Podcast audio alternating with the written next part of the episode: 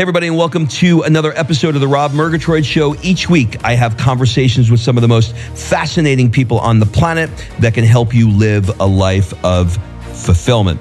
Speaking of fulfillment, if you want to hire me as your coach, head over to robshowcoach.com, fill out an application, and we'll jump on a call to see if we are a good fit to help you create and design your dream life and business. That's robshowcoach.com. Before we get into today's episode, our next Work Hard, Play Hard Mastermind event will be in Dubai and Abu Dhabi for the F1 race on November 16th to the 19th. So, look, these trips are designed to get you out of your day to day around some amazing entrepreneurs and provide bucket list experiences that will have you coming home re energized to grow your business and bring your life to a whole new level. Head over to workhardplayhardexperience.com and fill out an application. All right, let's jump into today's show.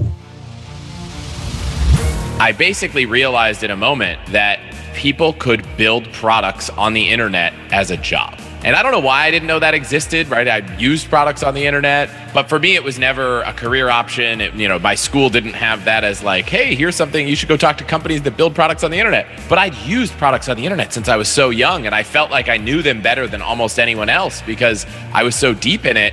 And I was like, gosh, the thing that I love doing, I could actually work on the products that I enjoy so let's not waste time if it's not working because I think speed and iteration and testing is like one of the most valuable things we can do in, in our lives and in our work. And, you know, I'm not afraid to say it didn't work. Let's try something new. Chris, welcome to the show. Thank you for having me. I am super excited to have you on the show because as I'm going through the research on your life, it just seems that you're one of these guys that doesn't take no and you get punched and punched and punched and you're like yeah yeah yeah that's fine. And you just keep going. So i have so much that i want to dig into. So i think what we'll do is we'll go through sort of your story so people understand what i'm talking about. And then i want to take a little little look under the hood and figure out how you're wired so that we can help people who are you know when they get some setbacks in the fetal position in the corner crying. Fair that enough. Sounds, maybe, that sounds great. Maybe it'll be also a therapy session for me and I can learn more about myself. Well, I'm going to take you back to McLean, Virginia. Do you remember that place? I do. I do. So back in the 80s, um, so you made a decision and you said, "Hey, look, I, I'm going to I'm going to sell T-shirts. That's what I'm going to do. I'm going to make T-shirts. I'm going to sell T-shirts." When you look back on that you know 1980s version of you selling the t-shirts where did that entrepreneurial drive come from in other words did you did you come from a family that didn't have a lot of dough and you just wanted to make it or were you just wired that way you know I, have struggled to answer this question a few times because I asked my parents. I say, "Gosh, what? Tell me about my childhood. Why? What was I doing that made this happen?" But it might just be one of those osmosis things. You know, my parents both worked at home because they work for themselves. And I always saw them doing things that weren't entrepreneurial in the sense that they were starting companies and raising money and all these things that in Silicon Valley I now kind of associate with entrepreneurship. But they were at home, they were working from home, they were starting their, they were working their own business. You know, my dad was speaking at an event, my mom was planning conferences. So I was really exposed to that kind of entrepreneurial spirit my whole childhood. Um, but I don't know if there was a moment where it just clicked and it was like, that's what I want to do. I think I didn't even know what I wanted to do when I went to college. I just thought business. I want to do business. Business guy. What did your dad do? You said speaking. What did he do exactly? So he uh, has been in the telecom industry forever. So working at large carriers, uh, my mom and him ran a long distance company back when that was a thing. When I was a kid, uh, then he went on to work at a VoIP uh, company. And so his whole career was in telecom.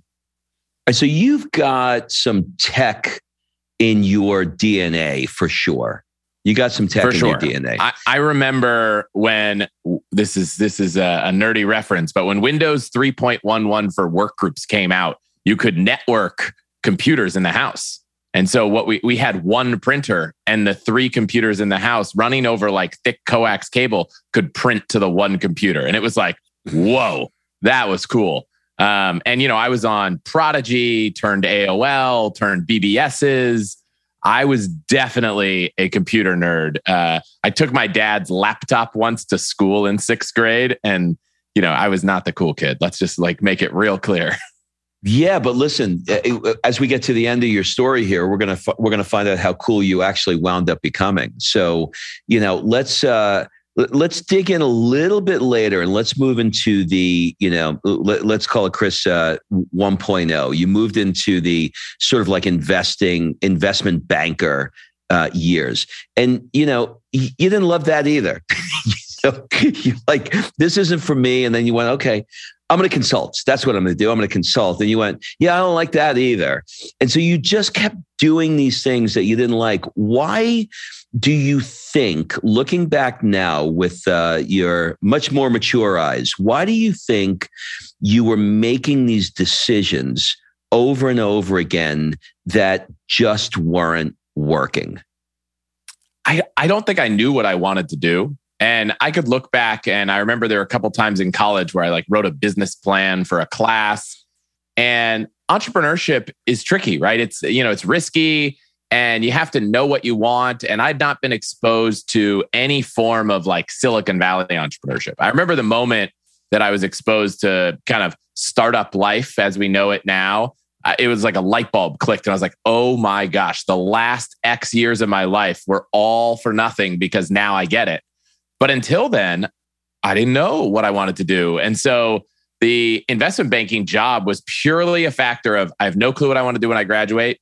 And all my friends told me that investment banking was a great job. So if I don't know what to do, I might as well do what everyone says is great. And as much as any one of my teachers would have told you I was the kind of person that would never listen to anyone, including the teacher, for some reason, I just was drawn towards this thing that I, I wasn't particularly excited about, but I had no alternative. And I would say the first 10 years of my professional career could be summed up with, and probably the reason I'm so into personal finance is I never really found something that I felt like I could do for a decade. And so I was kind of had this deep rooted fear that I had no way to make money that I enjoyed.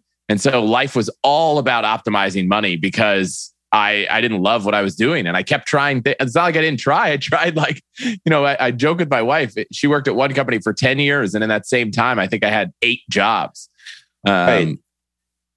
Well, you know, so then, then after that, you decide you want to, you, you go to this startup weekend thing. And now we're starting to like, the lights are starting to come on. You go into this place and you're like, this there's something here. I, I, like i can't put my finger on it but there's something here. What was it about that startup weekend where you're like I, I think i'm good at this? I'm not sure if i knew i was good at it but i knew it was what i wanted to do. And i basically realized in a moment that people could build products on the internet as a job and I don't know why I didn't know that existed, right? I used products on the internet, but for me, it was never a career option. It, you know, my school didn't have that as like, hey, here's something you should go talk to companies that build products on the internet. But I'd used products on the internet since I was so young, and I felt like I knew them better than almost anyone else because I was so deep in it. And I was like, gosh, the thing that I love doing, I could actually work on the products that I enjoy. Where do they do this? And everyone's like, oh, they, they do in San Francisco. I was like, I have to go there. Like, this is where I have to be. And, you know, I moved almost, you know, within the year and that kind of changed my trajectory completely. All right. So now now you decide, okay, this is this is my thing. I'm going to do this. And uh, somewhere around 2008, you you were working and you wound up getting called into this guy's office. You don't even like you're like, I don't even know who the hell this guy is that's working at this company. And he decides, you know, you're done and you're out of here. We're going to fire you. But you still didn't get deterred. In fact, not only did you not get deterred, you went, let's make laid off. let's make, we're going to make, so it's going to be, it's going to be amazing. I almost feel like there's a Trump in there. So I feel like I'm do, about to do a Trump impression. It's going to be terrific. you know, we're to, we're going to have all the laid off people. like you've never seen. Like, where did that come from? It's funny if you've made that reference in 2008, I might have appreciated it. uh, we all did. We all had the book. Remember the book? I remember the book. I had a board I mean, game. of the board game. The I, I mean, I think I wore the red tie. Oh man, yeah. So uh, 2000, 2008, I got laid off, and I was kind of sitting in San Francisco. I'd kind of met a bunch of people in the tech industry. I'd seen this kind of style of conference where people, it's called bar camp. People just kind of creative, you know, the agenda on the fly. Then I get laid off and I'm like, well, it's November 2008. Like, I'm not going to find a job. Who's going to hire someone in the wake of the financial crisis with, you know, two major holidays in the next six weeks? And everyone else is getting laid off. And I don't really know anyone in this town because I moved here one month ago. what if I just do some event and and maybe 10 people show up, maybe 20 people, who knows? But at least I could say, let's get all these laid off people together and see what happens. And, you know, it just kind of like snowballed into, you know, a, a moment in the zeitgeist of America of all that was going on. And we ended up doing 20 events around the country. The, the first LaidOffCamp had every major press outlet from the Wall Street Journal to the NPR all showed up and wrote wrote pieces on it and it was this amazing opportunity to kind of network, build brand, meet people, you know, relationships, all that good stuff. And you know, I didn't make any money. It was not a business. Uh, you know, I got some free pizza that I, you know, a sponsor paid for, but that was kind of it. But it did kind of jumpstart a lot of relationships uh, in San Francisco and Silicon Valley with companies, with startups. I ended up working with a few of the sponsors at the event. Some of the people I met there, you know, I still know today. And so you know, I didn't really have a choice, right? I had time. My wife was like, you can't just sit at home all day and do nothing. Uh, but I couldn't get a job. So, you know, what, what else options do I, what other options do I have? How long do you give yourself to grieve a loss, business loss? How long do you give yourself where you're like, you're getting fired and this isn't working out? You know, are you one of these guys that you know, has a pity party for a day and then, you know, you go like, fuck this. I'm not, I'm not like, I'm not going to live here. And you have to talk yourself out of it. Or is it natural for you to just go onward and upward? No, I mean, it's funny. I, a lot of entrepreneurs, I, I started a company, uh, maybe four or five years ago. it was an online financial planning firm. And, you know, before we ran out of money, I was like, this didn't work. Let's move on. So I would say I'm not the kind of person that like holds on to any kind of business anything until the last moment and, and kind of gets upset. I'm like, hey, it didn't work. Sorry. Like, you know, that's how business works. Like most businesses don't work. It doesn't bother you. You don't you don't take it personally. You don't um, you know, lick your wounds. You just, you know, this and the reason why I'm pressing this point is there are many people who are in situations where they they gave up and they were the late great never was and it's it's that moment you know and 20 years ago i tried this thing and it, business wasn't for me you know and they just and, they just they they are soured by it. And then there's other people like you that are just lions and you just keep going. So i'm trying to like figure out where that is it like nature nurture? Do you force yourself? Does it just like where does that come from? Where does it come from? I, I feel like i'm i'm a very I have a very logical process for thinking through things. And I'm like, okay, most businesses fail. Customer acquisition cost was really high. This didn't work. We didn't crack the nut.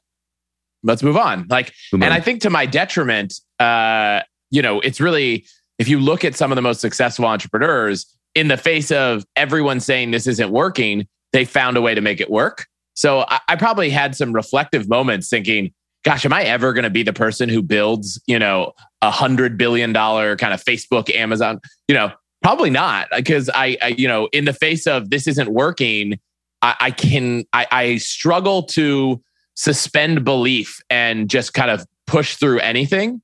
And I think I could do that a bit, but not nearly as much as I think is necessary to, you know, build a multi-billion dollar company where you just basically have to believe in this future so strongly that even when the whole world says no, you say yes. And I feel like I'm pretty good at fighting for what I think is is kind of going to be real. And when I'm building products at a company, I'm like, this is the future. We should build this. And if everyone says no, I still push.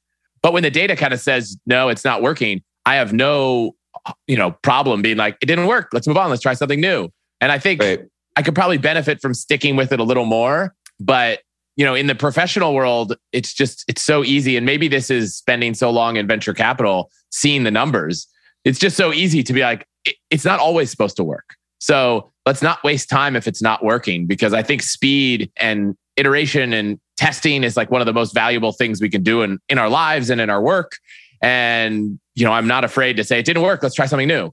Um, maybe too Have fast you- though. Have you um a slight side side note here? Have you listened to the podcast The Dropout on Theranos I have not. With uh the lady who was trying to like make a, a, a Oh no, no, I'm very familiar with the Theranos story. We have a we have a mini Theranos uh, ornament on our Christmas tree that I gave my wife this year. So uh, very familiar with the story, but not What do the you- podcast. What do you? uh, First of all, if you know the story, you must listen to the podcast. I was listening to Joe Rogan the other day, and he's obsessed with it, and I love him as everybody does. And so I started listening to it. It'll as a podcaster, you will be sucked right into it. It's so freaking good. Uh, but you gotta you gotta tell me about the the ornament. What is what's the significance of the ornament? Well, there's this company, uh, MSCHF, that does these crazy, weird boxes. They're like secret surprise stuff. And they made these products called Dead Startup Toys, where they took like a handful of startups, like one laptop per child, uh, Theranos, uh, Juicero, these products that like were mass consumer products that totally flopped. And then they shipped out they little mini versions of them. And I knew my wife loved the Theranos story, the Juicero story. And every year we get each other ornaments as like part of our kind of holiday tradition. So I bought one of these mini Theranoses. I drilled a little hole, added a little thing on the top so you could hang it on a tree. And sitting on our, our tree is a little mini Theranos with a little drawer that slides out. Oh my God, that's freaking awesome. Um, okay, so I want to talk a little bit about your travel. I'm a travel guy as well. Actually, I'm sitting here in Florence, Italy, right now, recording this. And your uh, your company at that at the time you did your trip around the world, uh, you recognized I could be virtual and I can do this anywhere, which is probably sort of around the time that you know. I, I don't know. Maybe we all read, you know, our, our Lord and Savior's book, Tim Ferriss's Four Hour Work Week, right? And we all started going, we could do that. Looking back on that experience now, how do you view that year off through your more adult eyes, looking back on it? If that, if the question makes sense. Yeah, yeah. I mean, to be clear, when I took that trip, you know, I realized you could exist virtually, but I was certainly not working. So that was a let's backpack on such a low budget, no income coming in, st- stay in one dollar a night hotels. But what I when I look back, I, I reflected on this recently, and I was actually quite surprised. I think the thing I learned from travel that I didn't even realize I learned was that everyone in the world does things in different ways. And you saw people living lives that were wildly different and actually probably happier than most of the people I know in the States. You saw people working in different ways, commuting in different ways. There's just a million different ways you could do almost anything that results in uh, an optimal outcome. Uh, for a certain group of people. So, what that led me to believe, and, and I definitely didn't realize this at the time, was that there's a lot of different ways to do things. And some way that might not be familiar to you might actually be better. So I like the f- way that people eat in uh, Southeast Asia. Like that's the food I like eating. We cook uh, Thai food, Malaysian food all the time. And so it kind of led me to this path of optimization, which is it's not just the the small number of kind of options that I know now. There's a world of options, and and there's probably a world beyond that that I'm not even aware of. So let's try to find the most optimal everything, right? The most optimal hoodie might not even be something you can buy in America. So where is it? What is it? I want to try it on. Uh, you know, I met a guy the other day who's literally on the quest for the perfect hoodie, and we were like debating, you know, which country might it come from? Probably Japan from a quality of uh, product standpoint, but. Um, so yeah, it led me to believe that there are probably optimal ways to do things that you might not be thinking about. And it really fueled my kind of optimization brain, which is kind of now, you know, my personality really is is trying to find the best ways to upgrade your life, your travel, everything. That's like the spirit of of what I try to do every day. How does what's what's the wrong side of that optimization look like? In other words, does does your wife look at you and go like, "Hey, dude, don't optimize me"? Do you know what I mean? Like, let me be me. Stop trying to tweak me. Does that does that ever appear in any other way negatively? It definitely does. Fortunately, I I kind of I don't know if it I don't remember whether I tried, but I do not try to optimize my wife. But there have been moments where I think I've tried to optimize things that she wasn't interested in optimizing. And funny enough, she's kind of now moved towards me to the point that we both see the kind of challenges of, you know, why are we spending 40 minutes to try to do something to save $2? So the optimization, the hardest thing about optimizing is that it's impossible to step back. So, you know, I, Ramit Sethi is a, a good friend of mine, and we were talking, and he said, you know, you have to realize that as you build your wealth and build your skills and build your career, the things you can optimize, you have to spend the time on the higher order ones. You might not have had the option of doing that earlier, but now you do. And so quit trying to optimize for your grocery cart, right? You know, I'm, the kind of person that if I'm buying something online, I'll pull up two things, put them side by side. You know, is it cheaper to buy it from Instacart or Whole Foods or Amazon? Like, which who has the cheapest tortillas? And I've had to let go of that desire to save, you know, a dollar here, two dollars there, because frankly, now that I run a business, like there's just a better use of time. And spending that time optimizing a business probably has a much bigger outcome on my financial and professional future than saving a dollar uh, by playing around in my shopping cart for groceries. But I will say, no, everyone that doesn't understand it, they're like, "You're insane. Why would you do that?" What they don't know is that there's more than a dollar saved is the value, right? The satisfaction of checking out with a grocery cart that is the lowest price you could possibly get, like that is worth more than just the dollar savings. It's probably not worth enough to do, but like I get such deep satisfaction out of knowing that I like found the optimal something, even if it's like, you know, looking down the street, the stoplights are all changing in different ways. And I knew to turn at the right moment. So I didn't sit at a red light. And I get home and I'm like, I feel good that was great. That was a good drive home. Is your wife wired the same way? I think she's wired similarly, but more nurture than nature.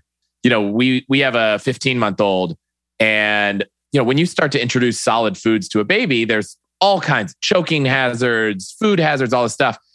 And so we were trying to come up with meals. And I remember my wife sitting there on the computer for like an hour, hour and a half, trying to researching what's the meal plan for this week? What are we going to make her tonight? And then she told me, she's like, gosh, I there's this company and they just have a hundred day meal plan. It's like $50. They've done all the research. And I was like, why don't we just buy it? And she was like, oh, but it's $50. I can find all this information online. And I'm like, I know, but you spent an hour and a half and we've just got through today. Right? There's 199 more days. And so I think we're now at a point where we each push ourselves to not be that kind of like version of ourselves that is is wasting time. But I don't know, we we've been together for almost 17 years now, 18 years now. Early days, I think she would have thought I was crazy. Hey, it's Rob. I want to jump in and take a quick second to say you got to get a coach. It just makes a difference. A coach can offer you perspective and accelerate your goals so much faster. If you want to work with me, head over to robshowcoach.com, fill out an application, and we'll jump on a call. All right, let's get back to the show. So, have you heard of the author David Bach? Do you know that name? Yes, he finance maybe well, yeah. New York Times, Wall Street Journal. Yeah, he, yeah, he's he's written. Uh, he's been in the New York Times for the last twenty years. He's written all these books. Like uh, he's mostly targeting the twenty year olds who are in a bunch of debt, and you know, teaches them how to you know, much like Ramit, I'm sure, how to get wealthy, et cetera. Yep. And he recently moved here. Our kids are in the uh, the same school here in Florence, the International School of Florence. And he recently moved here, and and he moved here because he said, you know, for all these years I've been teaching people how to get wealthy and how to get rich, that I finally decided that I want to live rich. And for him, living rich was moving into, you know, a city like Florence. And when I think about this conversation of optimizing, it's an interesting one for me because the lens in which you use the lens in which you consider things to be optimized could be a moving target. For example, most of my friends who live here now, they go get custom shirts and custom suits. And they're not cheap. I mean, even you know, even if you go to a you know a, a you know not a well known place, You know, it could be $2,000 for the jacket. And that's like a base kind of thing. So you can go, you know, and find a perfectly fine jacket at any place here in Florence. But there's something about the quality of the hand-picked thing and you know choosing where you want the buttons how it fits you perfectly how you choose the material and blah blah blah so one could argue that the optimization of getting a suit is the bespokeness of the product but you're going to pay for it and somebody else could say it's just a jacket are there things in your life that you overpay for because the quality is there and you don't care because that is the optimization? Or are you the guy that say, I would never do that? I'm always going to look for the deal no matter what. No, yeah. I I always tell people that I want to live that like a life that's upgraded life, but I don't want to pay if I don't have to. But like, look, I have a brand new iPhone. Did I try to find like the best deal to get a trade in so that I paid the lowest price? For sure. But was I ever considering like, you know, a knockoff, you know, Android phone? No. Like I really appreciate the quality of work that Apple puts out. I have a new Mac Mini that I purchased this week. Did I wait till Black Friday to get my gift card when I bought it? Yeah, but like I wasn't buying a, you know, an Acer computer uh, to try to save some money. You know, when we had a child, I wanted a camera to take photos that were better than a phone, and I bought, you know, a nice, uh, you know, Sony camera that was over a thousand dollars. Uh, so for me, it's yeah, but did I buy it on Amazon uh, in one of those like warehouse deals where it was like like new, but you know, two hundred dollars off for sure. So I, I'm totally willing to have. I want nice things. I appreciate nice things, right? Uh, you know, I use a Peloton. I don't. You know, I tried the DIY version once where you buy like the hundred dollars spin bike and you mount the iPad and these Bluetooth sensors, and then finally went went for the real thing. So you know, we drive a Tesla Model Three. It's not the cheapest car but you know, I really enjoy the quality. And there was no hacks, there were no deals. Like there was nothing I could do to get a better price there. So I just paid for it. Now did I shop around for a low interest rate so that we like I, I you know, yeah, of course. I wasn't I didn't go with their financing, but you know that that's kind of my mantra is i don't want to find the cheapest like 10 year old used car there's a lot of people in the financial independence movement where it's like go for the lowest price thing. Drive your 13 year old car. Heck, sell your car and just ride a bicycle 13 miles to the grocery store. Like build a rake out of sticks in your backyard. Like that's not me. Like I want to have nice food. I want to go out to nice restaurants. I've paid for my fair share of Michelin restaurants, uh, Michelin starred restaurants. There's no discounts there, right? Like, did I use the right credit card to get the most points? Sure. But like, I'm not not going. All right. So you had some exits, right? You created an app called Milk and uh, Google acquired it. And then you created uh, an app called Grove, and that was acquired by Wealthfront, right? So, in no way are you hurting for cash. You got money, right? There's no somebody. So when Google buys a product, it, I'm, I'm sure it's it's uh, it's it's probably a nice payday. Is there a number for you where you would no longer look at the points. You'd no longer be, you know, trying to do the DIY Peloton where you're like, fuck it. I don't like, I'm just, I'm going to buy whatever I want. My life's half over, you know, I'm just going to do it. Or is, or is the game for you in this and it doesn't matter how much money you have? Yeah, I don't think, you know, I think about I think international business class travel is this great example where I can't imagine amount of money that I would have where I would buy a flight for $7,000. Like it just doesn't compute. You can't do but it. Like I, I can't imagine doing it.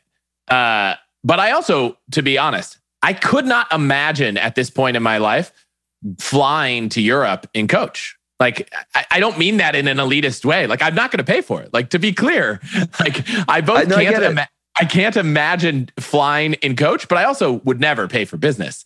So I guess if if the whole points world imploded, all airlines got rid of points, and the only option was to pay, I'd be in a real pickle.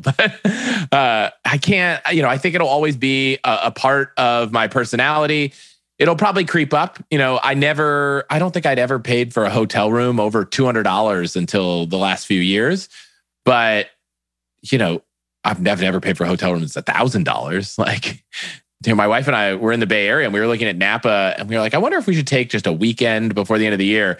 And all these nice hotels in Napa, they're like 14, 15, 16, 1700 dollars a night. It's blowing my mind. And I don't know if I've just been so out of touch by using points, but like who's paying $1500 a night for a hotel? I don't know who these people are, but they're they're not me. And it's it's kind of making me nervous about the future. But you know, that's why I keep racking up the points. Um, so yeah, well, I don't know. And, and to be fair, right. to be fair, to go back, I think there's this like thing that you have to look at in Silicon Valley, which is like, what is an acquisition? And I, I'm guilty and, and feel somewhat disingenuous for using the nomenclature of acquisition, you know, at Wealthfront during this this acquisition. Like I didn't make any money, right? Like I got a job. Some of the people on the team got a job. They took over the office lease. Like there were a lot of things that went into that kind of deal, but like I didn't make any money. Now, to be clear, I have been very fortunate. There have been other things that were acquisitions, but you know, I I'm in a point where I certainly don't have enough money to not think about anything, at least while living in the Bay Area. If I were to go move to, you know, Thailand, maybe I would be set and not have to worry about anything for the rest of my life. Do you ever consider things like that? Or are you just because it's interesting having this conversation with you because it's very difficult for me having, you know, I, have been in Italy now for three months. And uh, in this three months, my life has changed so much in how I view things. And, you know, um, if you can go back in your mind to when you took the trip, kind of like what you were talking about earlier about how the, you know, the world is just people are processing things so differently. But, you know, is there having had the experience of traveling abroad and paying the mind numbing amount of money that you're paying in the area that you're living in in the world, do you ever think about living in a place that is just so much more affordable for what you get? I think the interesting thing about working in tech in the Bay Area is that unlike at least not neither my wife or I work in like Google, Amazon kind of late stage tech, but the money is kind of more serendipitous than it is reliable. And so I think there's just enough opportunity in the Bay Area to justify the high cost of living. And I know there's remote work and I know, you know, it's possible to be anywhere and do any job, but I think that there's enough things that just happen when you're, you know, in in the right place at the right time that the value or financial benefit of being in the Bay Area outweighs the cost of living here. And, you know, I love the weather. I love, you know, where we, the neighborhood we live in. I love the school our daughter will one day go to that's in, you know, a few blocks down the road. I love the friends we have. So for me, money, like if it's not here to allow you to live in a place you love, then what is it for? Right. Mm. And the things that what what would I do if I moved somewhere with half the cost of living? Well, I'd have some more money to spend on what? Well, I'm not going to buy like it's not like I you know, would spend it on these business class flights. I can't do it. So I guess I would just accumulate more money and just like have more money in my bank account. But for me, I care less about, you know, I'm working on this. A friend of mine always says, like, you need to learn to spend money and I need to learn. And he's, he always says, I need to learn to save money and you need to learn to spend money. We need to swap, swap skills here. And, you know, by no means do I want to just like die with a pile of dollars, right? Like I'd like to maximize the balance of spending with saving so that I, you know, live the optimal life for me and for our family. We're loving living in the Bay Area. So I love traveling, right? Like there's, you know, another hundred plus countries that are on our list of places to go and see and do. But do I need to live there? I don't know. Do I want to go take this newfound flexibility in the world of being able to work anywhere and maybe live in a few another country for a couple weeks, couple months, especially before our kids go to school? Yeah, that's something that as soon as the kind of world is is a little bit more ready for that, I'm I'm open. But I don't know. For me, I think if you find a place you like living and you found a career that can support it, yes, you could save money going for somewhere else, but like isn't that what money's for? Yeah. What is all the hacks and why did you start it? Yeah, so you know, in some ways it was my COVID project, but um, in other ways it was like the culmination of my being. I've always been this person that wants to optimize everything and and upgrade life. We've we've talked about it a lot.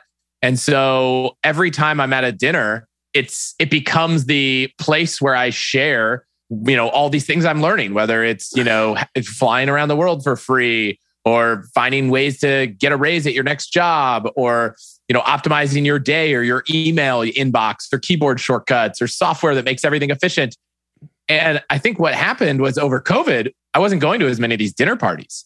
And so I had friends reach out and they're like, "Hey, we haven't we haven't caught up. Like, what's the latest? What are the tricks? I'm I miss them." And I was like, "Oh, maybe I should write an email. Maybe I should write a blog post." And you know, I just thought about where a lot of the ideas come from, and they come from meeting people and then meeting other people and sharing what I learned. It's like, well, podcast is a really good format to do that. And simultaneously, uh, a good friend of mine had me on his podcast. He was like, "You always say you're going to start a podcast. Are you going to do it?" I was like, "Yeah, I'm going to do it." He's like, "Perfect. I am just going to ask you the question. Tell me about this new podcast, and then you have five days to record the answer and send it to me." And so um, this is Kevin Rose. He he runs a podcast called Modern Finance, and I was like, "Oh, okay. So I went home and I was like, what's the name of this podcast? What's it about? What's the tagline? I need to record a trailer.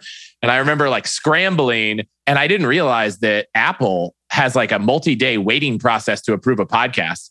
So I like send him the audio file and I'm like, can you hold off? Don't publish it yet. Don't publish it yet. And then Apple, like right at the time where he's like, I can't wait any longer. Apple approved it. The trailer was up. And I was like, now I have a podcast. I was like, yeah. I was like, when I have to go like make a podcast, like all I done was recorded a trailer for one minute on a microphone. And sit, and I went into it thinking, look, I could just do a season, six, seven, eight episodes, you know, call it a day.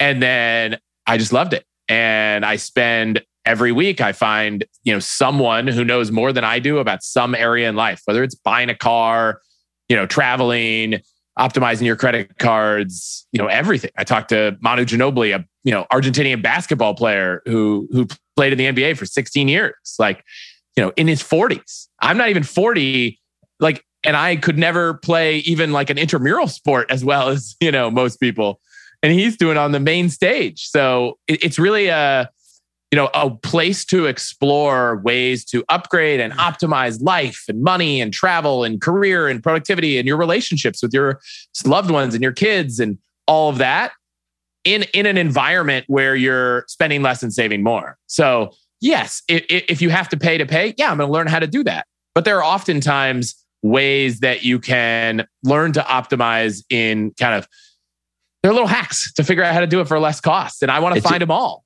and it's so, a great, you know, great name. That's the quest. It's me, my quest to find all the hacks. How did you uh, find yourself on Tim Ferriss's podcast? So I met Tim maybe 10 years ago through the startup ecosystem.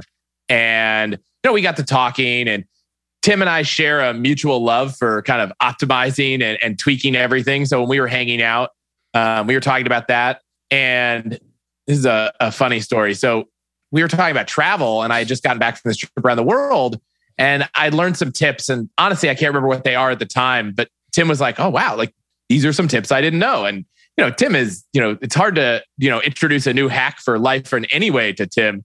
And yeah. he, he was interviewing uh, with the New York Times on an article about travel. And it was about like how the Silicon Valley travel people, you know, do their thing. I can't remember the title. And he was like, oh, let me introduce Chris. And so we went on this article. You know, you can Google this article. It's probably the most embarrassing uh, thing uh, that's ever been in the press about me for, for, for a strange reason, which is this New York Times reporter did a long interview, sent a photographer to the house, probably took dozens of photos of here's the backpack we used, here's the surge protector you we used, here's all stuff. And the photo they picked was me and my wife in our backyard holding up a pair of, you know, I think they're ExOfficio moisture wicking underwear. And, and the part of the story was like, you know, we traveled around the world for so long. We brought these like super moisture wicking underwear. My wife and I both had them that you could wash in the shower and wear the next day. So we only needed three or four pairs of underwear for me for seven months. So the next day I show up at work. It was in the Sunday paper. It was a half page photo and like seven copies of the New York Times were on my desk of me and my wife holding up my underwear. Uh, the, in, you become the, the underwear, the underwear couple. Yeah. So so that's how we kind of got to know each other. Uh, you know, I, you know, we just bounced random ideas off each other over the years, shared things, invested in startups and and whatnot. And so I'd actually reached out to Tim and said, "Hey, you start a podcast. I start a podcast. I've decided I'm going all in. You know a lot." And I think one thing I did, maybe that not everyone has done with Tim, is I went and listened to everything, and I was like, "The questions I have for you are not the questions you've answered before. These are like all these new questions." He loves it. and that. Tim gets Tim gets emails all the time uh, yeah. from podcasters saying, "Tell me what you've learned. I want to start a podcast." And the last time he did anything was in 2017. So he said, you know what? Why don't we record an episode as a follow up to everything where it's just like, this is the definitive source of everything I've learned about podcasting. That way, anytime someone emails me, which happens almost daily, I'll just say, just go listen to this episode. And so we, we recorded that episode. I didn't realize that it wasn't going to be, you know, it was like three hours long and I thought we'd edit it down to an hour. No, it was three hours long. And, and if you care about podcasting, go listen. Funny yeah. enough, I also put it on my feed uh, in my podcast. And most of my listeners aren't interested in starting a podcast. It was like one of the worst performing episodes I've ever released because, you know, it was about starting a podcast. It's not as relevant to people as learning about the psychology of money or learning how to, you know, more become indistractable with your day. Like those things were really tangible. And those episodes performed amazing.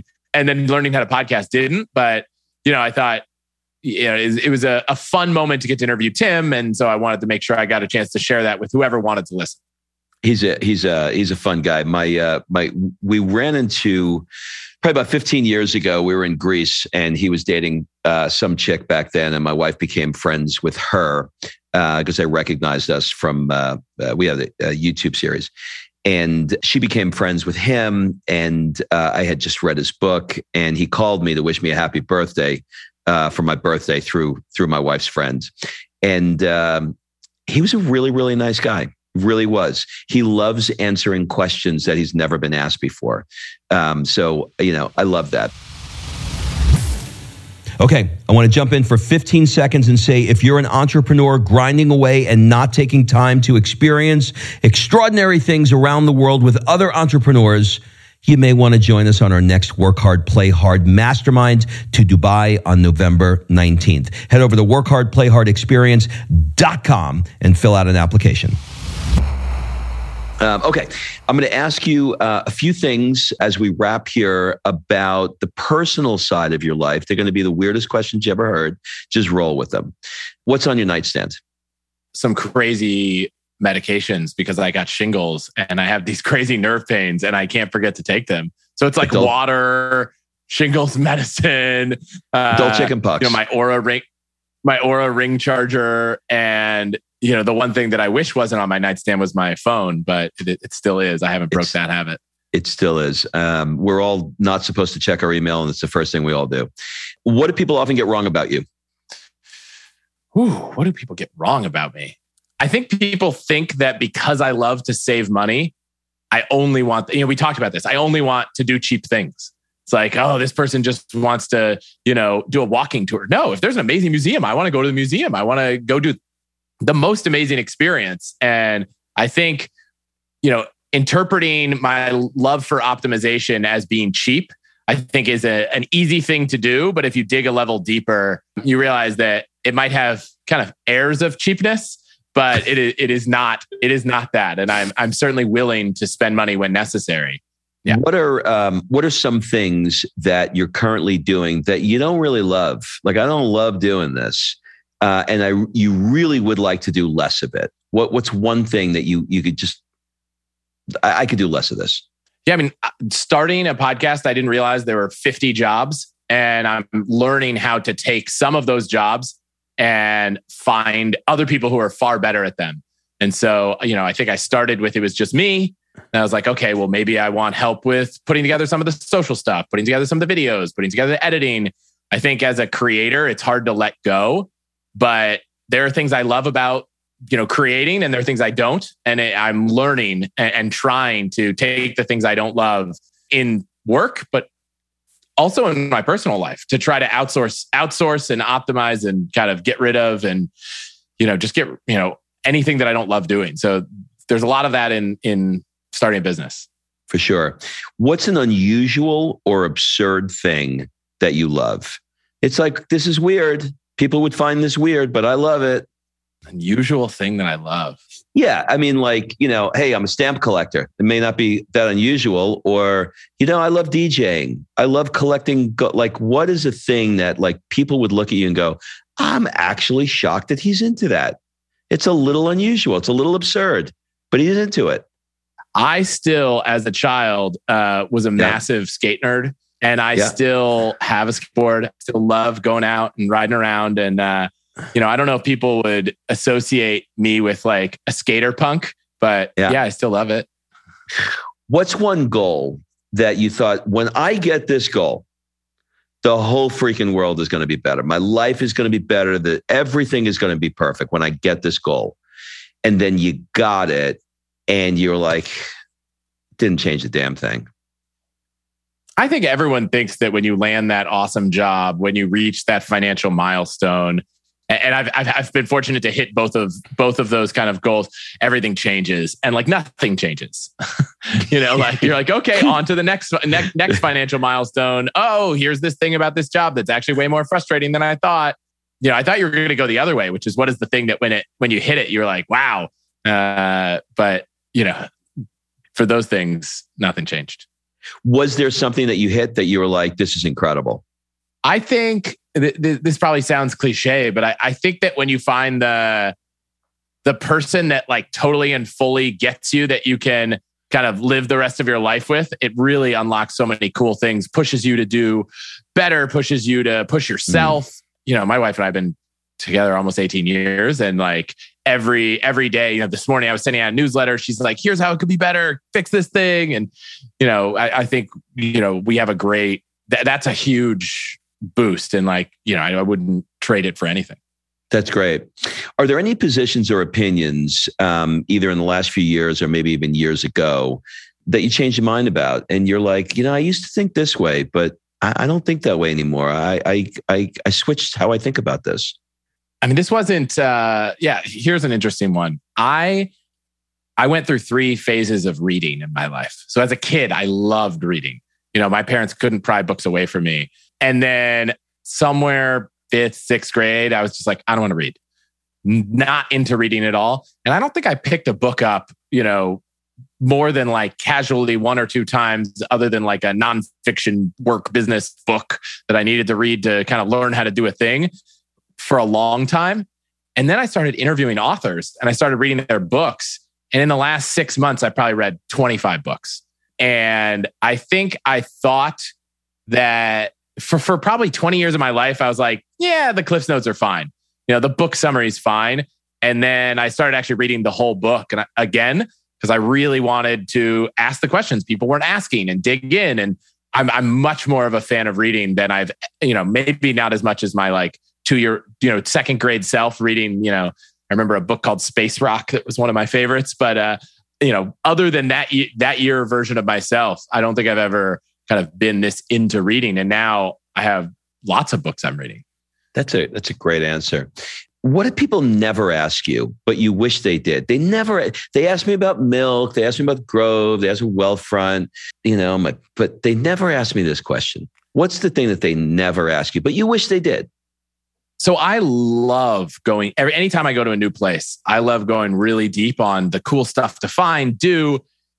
For some reason, it just there there are people who people interview about travel, and all the travel questions are, you know, booking the flight, getting the hotel, but it's never about what to do there. Like, you know, my my wife and I do uh try to do an escape room in every city we go to and I feel like I do so much research to try to find the best one and, you know, have the best and no, I've never been like, go do this one in Prague or in Krakow or something. Uh, so there's a lot of things that I, I try to dig into, whether it's a restaurant or an activity. And I feel like that knowledge is just kind of lost. But, you know, I've actually come around to thinking about doing like a 20 minute uh, episode each each week on a new city where uh, me and one other person who's kind of gone deep on a certain city go into all the hacks about that city and traveling to it. So I'm, I'm going to force that knowledge out there. That's great. What is the book that you have reread or re-listened to the most? So I can't do audiobooks. Uh, I love podcasts, can't do audiobooks. Uh, I don't know why. I think after like 45 minutes, I just fall asleep or something. Yeah. But reread is an interesting one because I don't think I've reread it in the last few years. But there's a book called Vagabonding by Rolf Potts. Yeah, I had yeah. Rolf on the show. He's great. I am such a fan of travel and long-term travel and and what it can do and create that that was the book that I probably read three or four times. It was the book that I probably sent to more people than any other book and you know, I think it's just a fantastic book you know, I know a lot of people think, oh, well, now I'm a little older. I'm never gonna be able to do this. We're now talking about could we have a kid? Could we do this with with her? Could we do it with her again in the summer when she's in high school? You know, like she's only 15 months. We got a ways to go. But I think the kind of art of of travel beyond just a quick weekend trip or spend a spend a week here. There's there's something really magical to those experiences. And, you know, that book captures it really well. That's great. Last question. Let's change it up a little bit. What one question would you like to ask me? Yeah, I want to know how I, you know, I, am a self improvement nerd. So what what could I have done better to either prepare for or to kind of knock this interview out of the park? Oh man, that's it's a great question that I'm not going to have a great answer for. Um, I give you a different one if you want a yeah. different one. Uh, yeah, I'm going to take a different one, but I, but I do want to answer it. Here's I, am gonna I'm gonna give you I'm gonna give you the exact opposite answer. No, actually, I'm gonna be giving you a good answer because you're gonna be able to use it. You're not gonna be able to change anything. But here's the answer: you are, in my estimation, remarkably comfortable in your skin and remarkably comfortable with who you are, and that kind of person makes it very easy to ask questions to because you know you're going to get a heartfelt, thoughtful answer. You're not on script. You're not, you don't have an agenda. You're not pushing. You're looking, it's obvious that you're looking to get better. And that kind of person to interview makes you want to go three hours. So don't ever lose that. But, uh, but ask me the next one. Well, the next one's similar. To the extent you listened to any of my show's episodes before this. Yeah. How can I improve as a host? I don't li- I don't listen to them. I don't read the book or listen to the show because when I do it puts a lens on me and I don't want the lens. I do after but not before because I then start making preconceived notions of like I knew nothing about who you were at all and I like my my intros to be completely cold because my questions because what happens is when you start listening to somebody, you take for granted all these things because you're like, oh, I've heard him say it 20 times. And it's not a natural thing that comes across as my first time. Like I would, if I had listened to all of your shows, I would not be digging around the way I was digging around with why you tick the way you do. I would already understand you. And so I wouldn't, I'd be like, I, I got him. I, I don't need to ask him about that because I got him. So I'm not thinking on my feet. Does that make sense? Yeah, but my follow up is you knew a lot of anecdotes about selling t-shirts and starting a yeah. conference. How did you do the research to learn those things without I, ha- I have a researcher. Okay. I'll send I'll send him to you if you want. no, I'll send him to you if you want. He's great.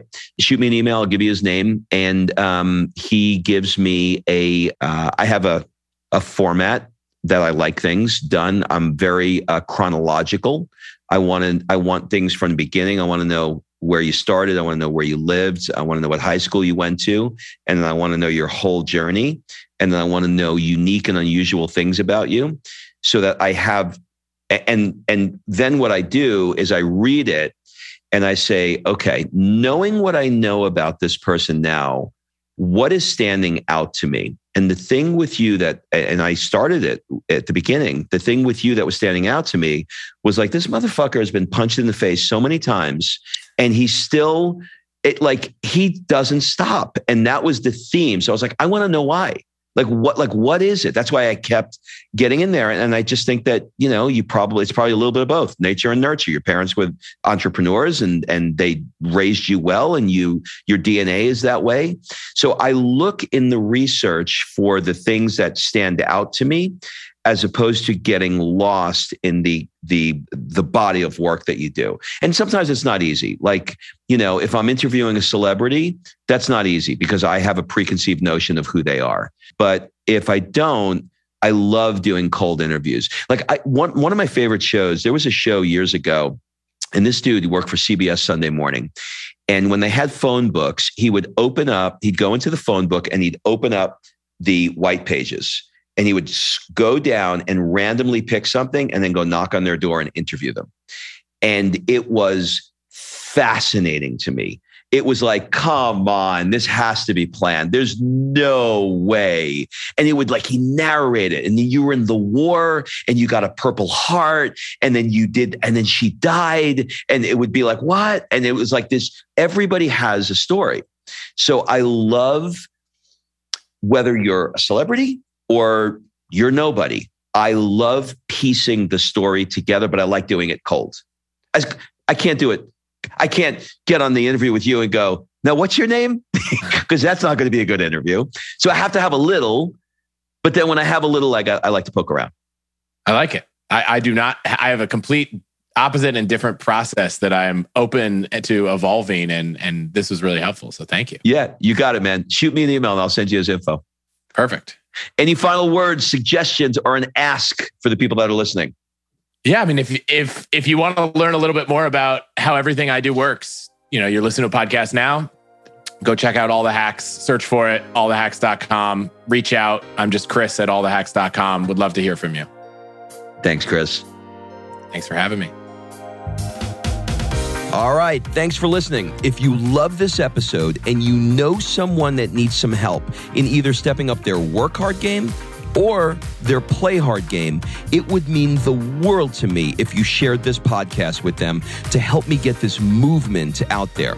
So if you like what you heard, head on over to iTunes, take 30 seconds, and leave me a five star review, and I will be forever grateful.